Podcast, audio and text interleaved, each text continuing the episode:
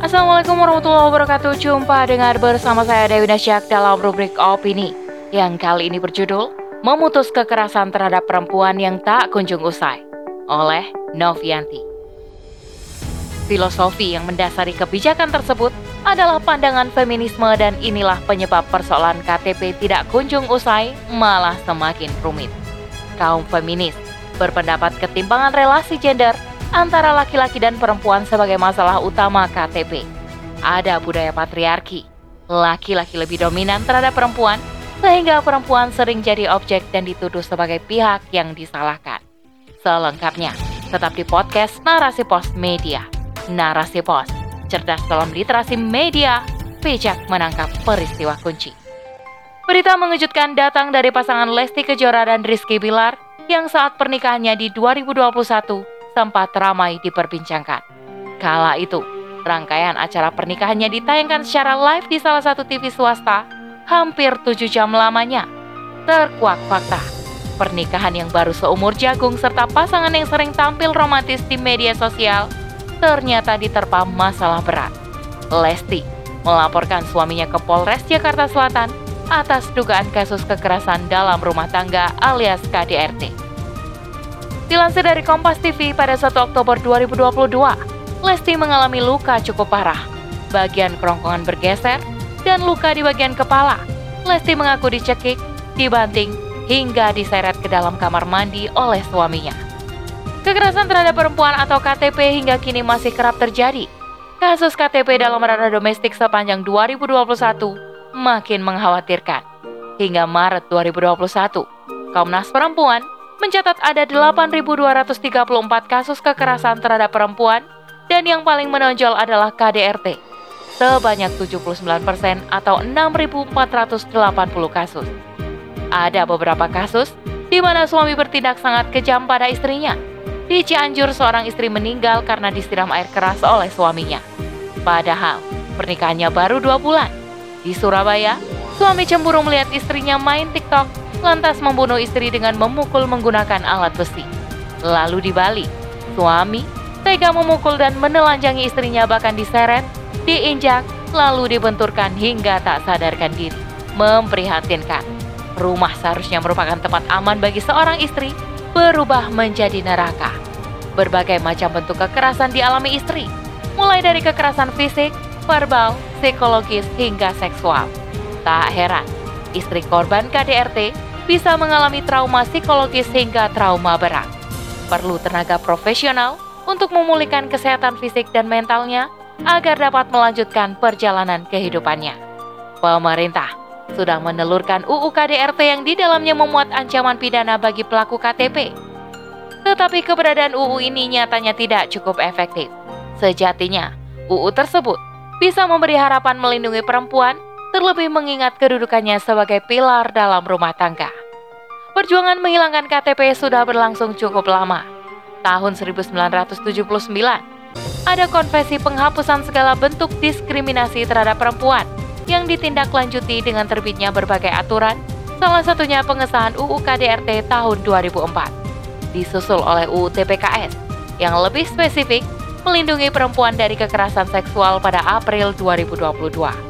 Sayang, filosofi yang mendasari kebijakan tersebut adalah pandangan feminisme dan inilah penyebab persoalan KTP tidak kunjung usai malah semakin rumit.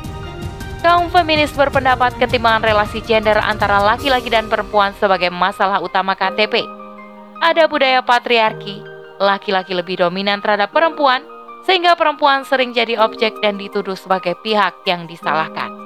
Konstruksi patriarki ini mengekang kebebasan perempuan dalam berbagai bentuk, seperti aturan tidak boleh berpakaian terbuka, tidak boleh keluar malam sendirian, laki-laki adalah pemimpin dalam keluarga, perempuan dibatasi dalam menduduki jabatan, dan lain-lain. Karenanya, feminisme menyuarakan kesetaraan dan kebebasan bagi perempuan. Syariat Islam sering disudutkan sebagai aturan yang kental dengan budaya patriarki. Akhirnya, penanganan KTP dilakukan secara parsial yang menjadi ciri khas sistem liberal kapitalis. Kaum feminisme juga mengalami kekacauan berpikir untuk menimbulkan kontradiksi. Undang-undang ingin melindungi perempuan, namun di lapangan justru dieksploitasi. Perempuan harus dihormati, Tetapi di sisi lain terjadi pembiaran perempuan sebagai objek komoditas yang merendahkan perempuan. Perempuan harus dimuliakan, tetapi didorong berperan ganda sebagai pendidik di rumah, juga penopang ekonomi keluarga. Faktor penyebab KTP bersifat kolektif atau multifaktor.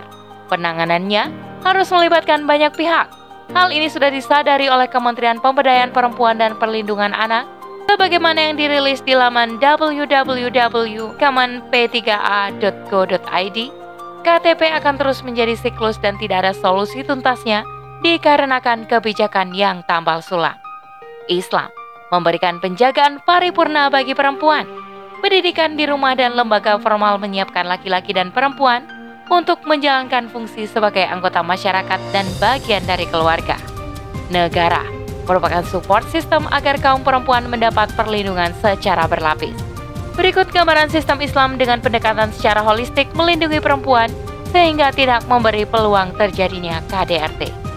Sistem pendidikan berlandaskan pada akidah Islam diberikan secara gratis dan bisa diakses oleh semua kalangan baik laki-laki dan perempuan.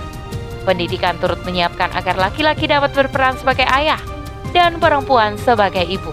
Dalam ranah domestik, istri adalah mitra suami. Mereka saling mendukung dalam mendidik generasi. Suami harus memperlakukan istrinya dengan baik, sebagaimana sabda Rasulullah. Sebaik-baik kalian adalah suami yang paling baik terhadap keluarganya, dan aku adalah yang paling baik terhadap keluargaku. Sistem pergaulan mengatur kehidupan laki-laki dan perempuan di area publik, terpisah serta harus menutup aurat. Perempuan tidak dibiarkan dinikmati bebas oleh mata-mata yang memandang penuh hasrat. Interaksi antara laki-laki dan perempuan hanya sebatas hal-hal yang dibolehkan oleh syariat Islam, seperti untuk belajar dan jual beli.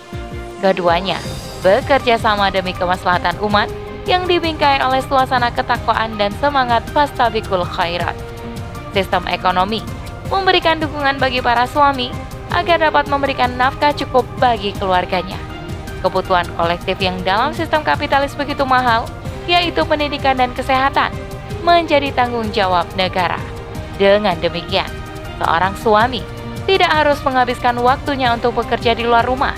Seorang istri juga tidak dipaksa bekerja untuk menopang ekonomi keluarga, kecuali atas keinginannya untuk bekerja pada bidang yang tidak mengeksploitasi sisi keperempuanannya, seperti sebagai SPG atau foto model. Ketika bekerja, perempuan tidak boleh ada dalam tekanan. Sistem sanksi bagi yang melakukan tindak kekerasan pada perempuan, termasuk kepada suami yang melalaikan kewajibannya pada keluarga. Ketika ada perempuan menjadi janda dan memiliki anak, negara memastikan mereka memperoleh hak-haknya dari mantan suami atau dari kerabatnya yang laki-laki.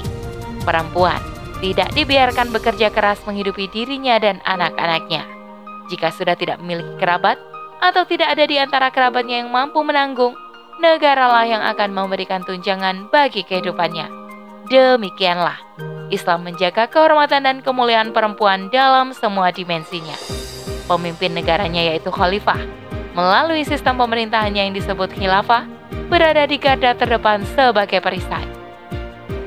Rasulullah bersabda, Sesungguhnya imam atau khalifah itu perisai, di mana orang-orang akan berperang di belakangnya, mendukung dan berlindung dari musuh dengan kekuasaannya. Hadis riwayat Al-Bukhari, Muslim, Ahmad, dan Abu Dawud. Mengakhiri KDRT, menggunakan kacamata feminis dan ala ideologi kapitalis liberal hanyalah ilusi. Perempuan akan terus berada dalam pusaran kekerasan dan kehidupan yang suram. Semestinya, umat Islam segera bersatu menuntut agar penguasa beralih ke sistem Islam yaitu khilafah. Wallahu a'lam bishawab. Demikian rubrik opini kali ini sampai bertemu di rubrik opini selanjutnya. Saya Dewi Nasya kundur diri. Assalamualaikum warahmatullahi wabarakatuh.